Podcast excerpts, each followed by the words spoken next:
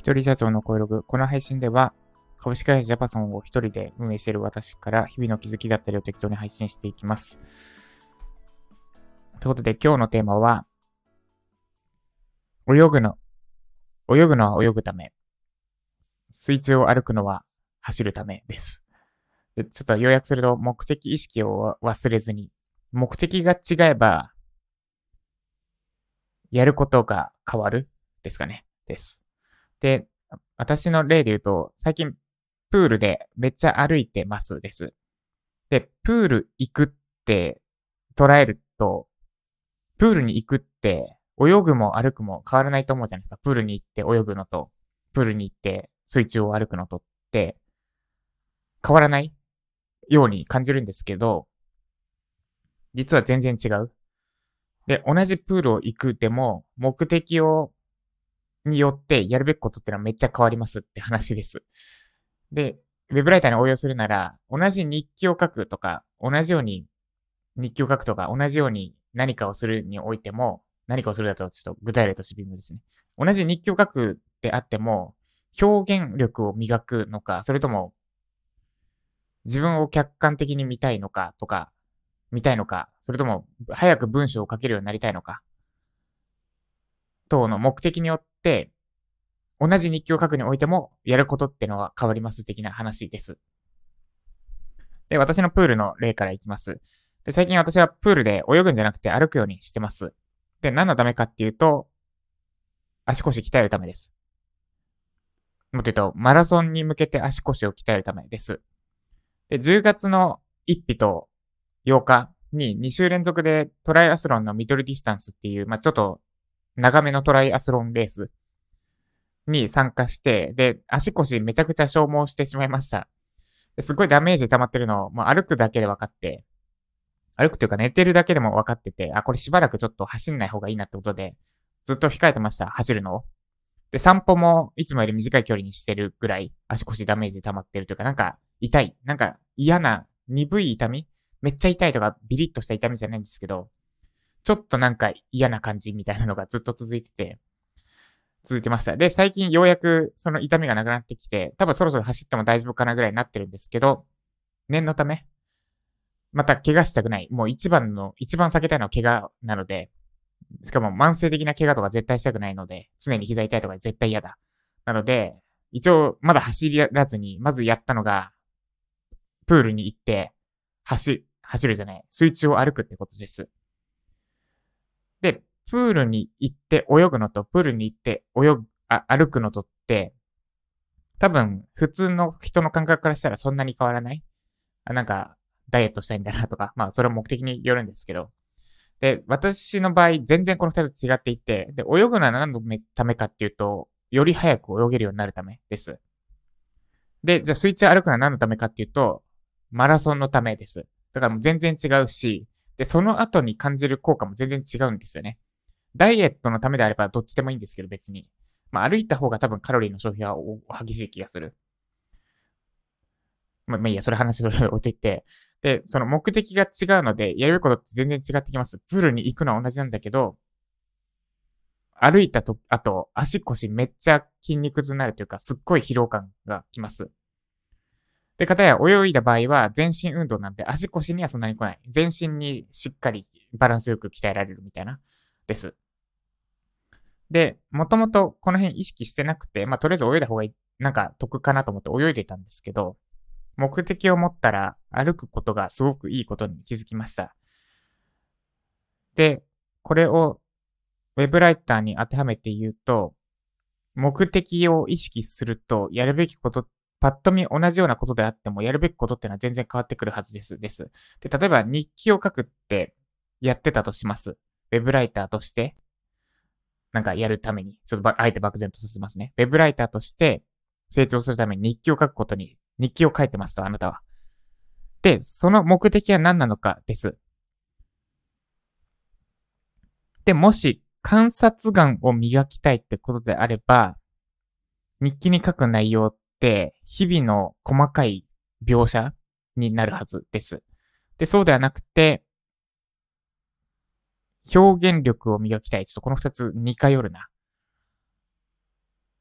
観察眼磨きたいんだったら、誰それがこれをした時にこうなったっていう風な日常をいかに細かく書くかに、がやるべきことになるはずです。で、一方で表現力を磨きたいんだったら、いかにたくさんの表現を使って書くかになるはず。で、で、その目的置いといて、ウェブライターとしての目的置いといて、単純に毎日を記録したいんだったら、朝食べたもの、昼食べたもの、夜食べたもの、朝やったこと等を淡々と書くだけになるはずです。そっちの方がいいな、具体例として。表現力磨きたいんだったら、いろんな表現使って描写するっていうのがやるべきことになるし、単純に記録したいんだったら、表現とかどうでもよくて、単純にやったことを淡々と書けばいいっていうふうに、同じ日記を書くにおいても目的が変わればやるべきことが変わってきます。私がトライアスロンの練習としてプールに行って、泳ぐの、早く泳ぐために泳ぐのか、それともマラソンで足腰鍛える？怪我なく足腰のリハビリするために水中を歩くのかっていうふうに、プールに行ってやることが全く変わったように、目的が違えば、パッと見、肌から見たら同じようなことをやる場合で、まあ同じことをやること、やるにおいても、やるべきことっていうのは、中、その中身は変わってくるはずです。なので、目的は何なのかっていうのを見失わないようにして、その目的に沿った行動をするようにしようって、今回の水中ウォークをやってみて思いました。ちなみに水中歩くのめっちゃ良くて、20分歩くと本当にめちゃくちゃ疲れる。マラソンのために走るんだったら、1時間ぐらい走っときたいんですけど、12月の頭にフルマラソンがあって、で、かろうじてまあ走っても怪我しないレベルまで回復できそうなとこで、なんですが、で、そのために、なんだ、準備としては1時間じゃ足んないな。フルマラソン走るんで、結構2時間走りたいんですよね。できれば。でも、2時間走って、走るだけの筋肉動かしたいんですけど、多分水中で歩けば、それもっと短い時間で、ほぼ同じ効果期待できるような気がしてて、まあその辺はちょっとやってみるのと、あと、調べるのととしなきゃいけないんですけど、です。だから水中僕めっちゃいいなって思ってます。です。です。以上、目的意識。何のために、もし今あなたがやってることがあるんだったら、それ何のためにやってるのか、そしてその目的に沿った行動ができているのかを確認してみると、もしかしたら何かいいことがあるかもしれません。です。ではコメント返しです。今日ちょっと朝収録してたんですけども、全然トークの調子が出なくて、困、困りました。が、ラジオは普通に撮りましたね。いや、でも、ちょっと調子悪いな。で、コメント、昨日のコメント、配信に2件いただきました。途中まで書いたコメントが消えるを防ぐ方法についてのコメント返しです。えー、愛さんから、こんにちは。悪い癖でエンターをすぐ押してしまうので、ご送信や消去よくあります。あれですね、昨日の配信は、チャットワークとか、あと、なんか、YouTube へのコメントとかに、その、その入力欄使って書いちゃうと、ご送信したり、あるいは消しちゃったりするから、一旦 Google ドキュメントに下書きしてコピペするようにしましょう的な配信です。ほぼすべて言いましたけど。で、なので、え、コメント戻ります。悪い癖でエンターをすぐ押してしまうので誤送信や消去があります。そうですね。私もよくやります。ズームのチャットとかだと、なんかスピード感求められるときはやっちゃいますね、直接。あ、そう。例外もあって、チャット？もうチャッ、ズームのチャットみたいに、とにかく急いでバーってやり取りしたい場合は、ありです。その、リリアルタイムでのチャットみたいな時は直接書いてた方がいいかも。それケースバイケースですね。正確性を重視するか、スピード感重視するかの問題ですね。で、なので、このコメントはいつもメモで下書きしてから送るようにしてました。あ、そうですね。さすがです。確かに自動保存されていることはめっちゃ重要ですね。今日から Google ドキュメントで下書きすることにしました。ディスコードも途中で送信してしまい、慌てて削除してやり直しを何度もすることもあります。そう、ディスコードもやっちゃいますよね、よく。これもやっぱりまず下書きすることにします。まあいいかと思ってやらない作業が回り道のように思え、見えて本当は近道ですね。そう、こういう作業めっちゃよくありますよね。手を抜かずに効率よく作業しようと思いました。そう、効率よく作業するコツは、急がば回れなんですよね。基本的に。あんまり急いでいろいろはしょると、結局、実は余計な作業が発生しうる。で、今朝のライブ講義ありがとうございました。まず最初の貼り付け作業にもともと時間かかったことが論外でした。まあそうですね、時間決めて25、今回20分 ?25 分か。ってやってもらいましたけど、ってやると結構無駄見えますよね。なんで、その辺、見直すきっかけにもなったんなら良かったです。その上自分が問いと状況を見つけることにもめちゃめちゃ時間がかかっていることもよくわかりました。自分の中でちゃんと理解して課題設定できるように何度も繰り返しいろんなキーワードでトレーニングします。そうですね。ぜひトレーニングしましょう。で、時間がかかること自体は問題ではないです、そんなに。時間かかってもいいから丁寧にやることですね、まずは。なぜならば、時間がかかるかどうかは、出来上がった記事には関係ないからです。要は、この記事は1時間で作成しました。もっと短くでいいか。この記事は5分で作成しましたって読んでる人からしたらどうでもいいっすよね。むしろ、時間かけて作られた記事の方がいいというか、時間は関係ない。かけた、その記事が何時間かけて作られた記事であろうと、あるいは数分で書かれた記事であろうと、検索者の悩み解決できるかどうかが全てです。だから、時間がかかるのが問題では別にないです。本質的には。で、ただまあ時間かかると、なんだ、じ、自分の問題ですよね、時間は。時間かかっちゃうと、たくさん記事が書けないってだけであって。で別に読ん、その記事を読む人は、たくさん記事書いてほしいとかってわけじゃないので、まあ一応時間はもちろん短い方がいいんですけど、それは読者にとっては関係ないってとこは要注意です。だから、時間かけてもいいので、しっかり、特に課題設定については時間かけてもいいので正確にやる、やれるようにすることが大事になるかなってとこです。で、ただし余計なところには時間をかけないですね。ちょっとややこしいですけど。です。で、いろんなキーワードでのトレーニングは、あの、フィードバック動画で上がってるやつでやるのが正解付きでいいと思います。要は他の方が実際にやった課題設定に対して私からフィードバックしてるので、他の方の書いている記事のキーワードで課題設定すれば、私からのフィードバック動画が答え合わせに使えるかな、です。で、また人前で意見を述べることがすごく苦手な私、いろいろと自分の弱いところが炙り出されて克服するいい機会でもあります。そうですね。人前での意見は、あれっす。あの、適当で大丈夫です。結論としては。私もめっちゃ苦手だったんですけど、なんか思ってることを言うか、最近だともう講師やってるから、あそろそろこれ、この講師の人、こういうこと言言われたがってんなっていうのを推測して言ってあげるみたいな。あるいはもう明らかに答え分かってるんだけど、まだ序盤の序盤だから、わざと間違えてあげた方が良さそうだなとかっていう謎のゲームをやってたりします。で、先日の答え探しの最低あ、質問部屋の質問ですね。すいません。これ見落としてというか、スルーしてましたね。返、返します。はい。です。で、ありがとうございます。で、続いて、まゆこさん。ライジャパのアンケートに書いて内容を拾ってくださってありがとうございます。いや、むしろアンケートありがとうございます。ああいった声は、あの、改善のヒントになるのでめちゃくちゃありがたいです。早速 Google ドキュメントで書いてからコメントしてみています。そう、あの、Teachable の仕様というか、ユデミもそうかな。ユデミはコメント書くとこないか。あの、コメント書いてる最中に次の動画に勝手に映しちゃうのやめてほしいですよね。ちょっと一手間加えれば、そこロックかけられそうなんですけど、もしコメントが入力、1文字でも入力されていたら、次の動画に止めないっていう条件分岐を1個足せばいいだけなんですけど。まあでも、それもちょっと処理重くなるのかな。まあわかんないですけど。そう、あれ厄介ですよね。私も何回もやったことあるんですよ。自分のところにコメントを、コメント返信中に動画が終わって次の動画に行っちゃってコメント消えるみたいな。よくやってました。で、道具としては Google ドキュメントもチャットワークも知っているのに、今日ラジオを聞くまでその使い方を連動させてみたことがなかったです。そう、意外と、そうっすよね。そういうのありますよね。コメントはコメント欄で書くもの、チャットはちょっとで書くものという思い込みがありました。固定観念を疑ってみるのは大事ですね。おかげで日常のストレスと無駄を少し減らせそうです。そうですね。これのコツは問題があった時に解決策を考えるですね。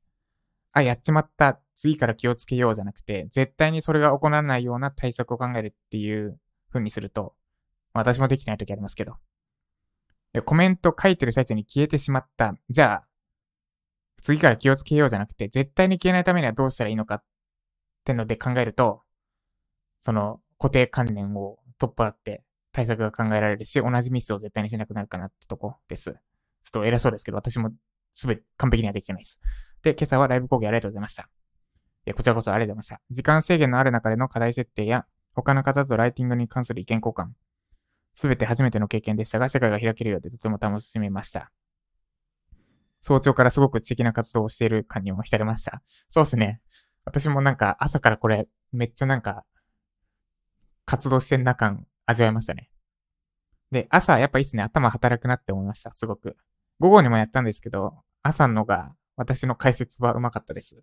午後から参加した方には恐縮ですが、まあ最低限の質は担保しますよ。で、解説するジャパソンさんは、準備や段取りが大変なのではと思いますが、また機会があればぜひ参加したいです。えー、そうですね。準備はそんなに大変じゃないですね。今回、時間かけたのは、キーワードの選定ですね。今回、構成作り方ってキーワードをチョイスしたんですけど、何にすべきかっていうのは、ちょっと時間かかったっていうか、迷いましたね。で、それ以外は特に何もしてないです。あとは、課題設定やってねえで、出てきた、共有された中からその場で考えたみたいな感じですね。準備しすぎると、うまくいかないというか、なんか押し付けっぽくなっちゃうんですよね、講義が。だから午後の講義はちょっと、午前こうなったからこうやろうって準備されすぎた状態になっちゃったかなっていうのがちょっと反省です、私の。